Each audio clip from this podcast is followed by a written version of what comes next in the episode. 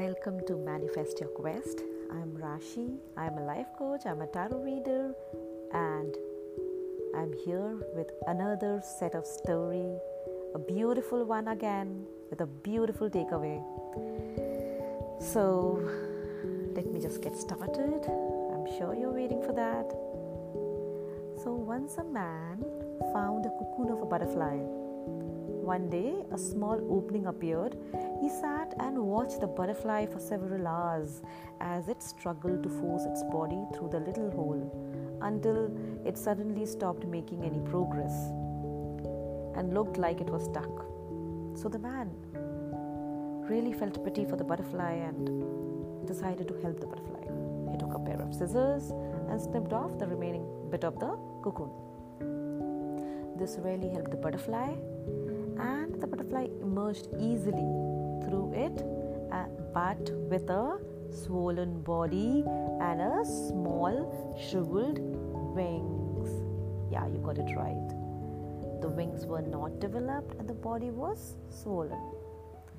The man didn't think anything about it. He just sat there waiting for the wings to enlarge to support the butterfly.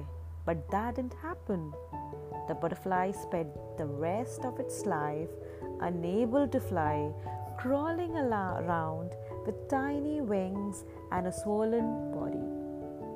Despite the kind heart of the man, he didn't understand that restricting the cocoon and the struggle needed by the butterfly to get itself through the small opening were nature's way of forcing fluid from the body of the butterfly into its wings to prepare itself for flying once it was out of the cocoon. So, what is the moral of the story here? Our struggles in life develop our strengths. Without struggles, we never grow and never get stronger. So, it's important for us to tackle challenges on our own and not to be relying on help from others. So, we need to understand, guys, that the transformation of our lives comes with its own set of challenges, with its own set of pains, with its own set of struggles. You're right, guys. If we wish to fly, we need to have the pains developing the wings and the fluid to go into the wings. We need to fly, right?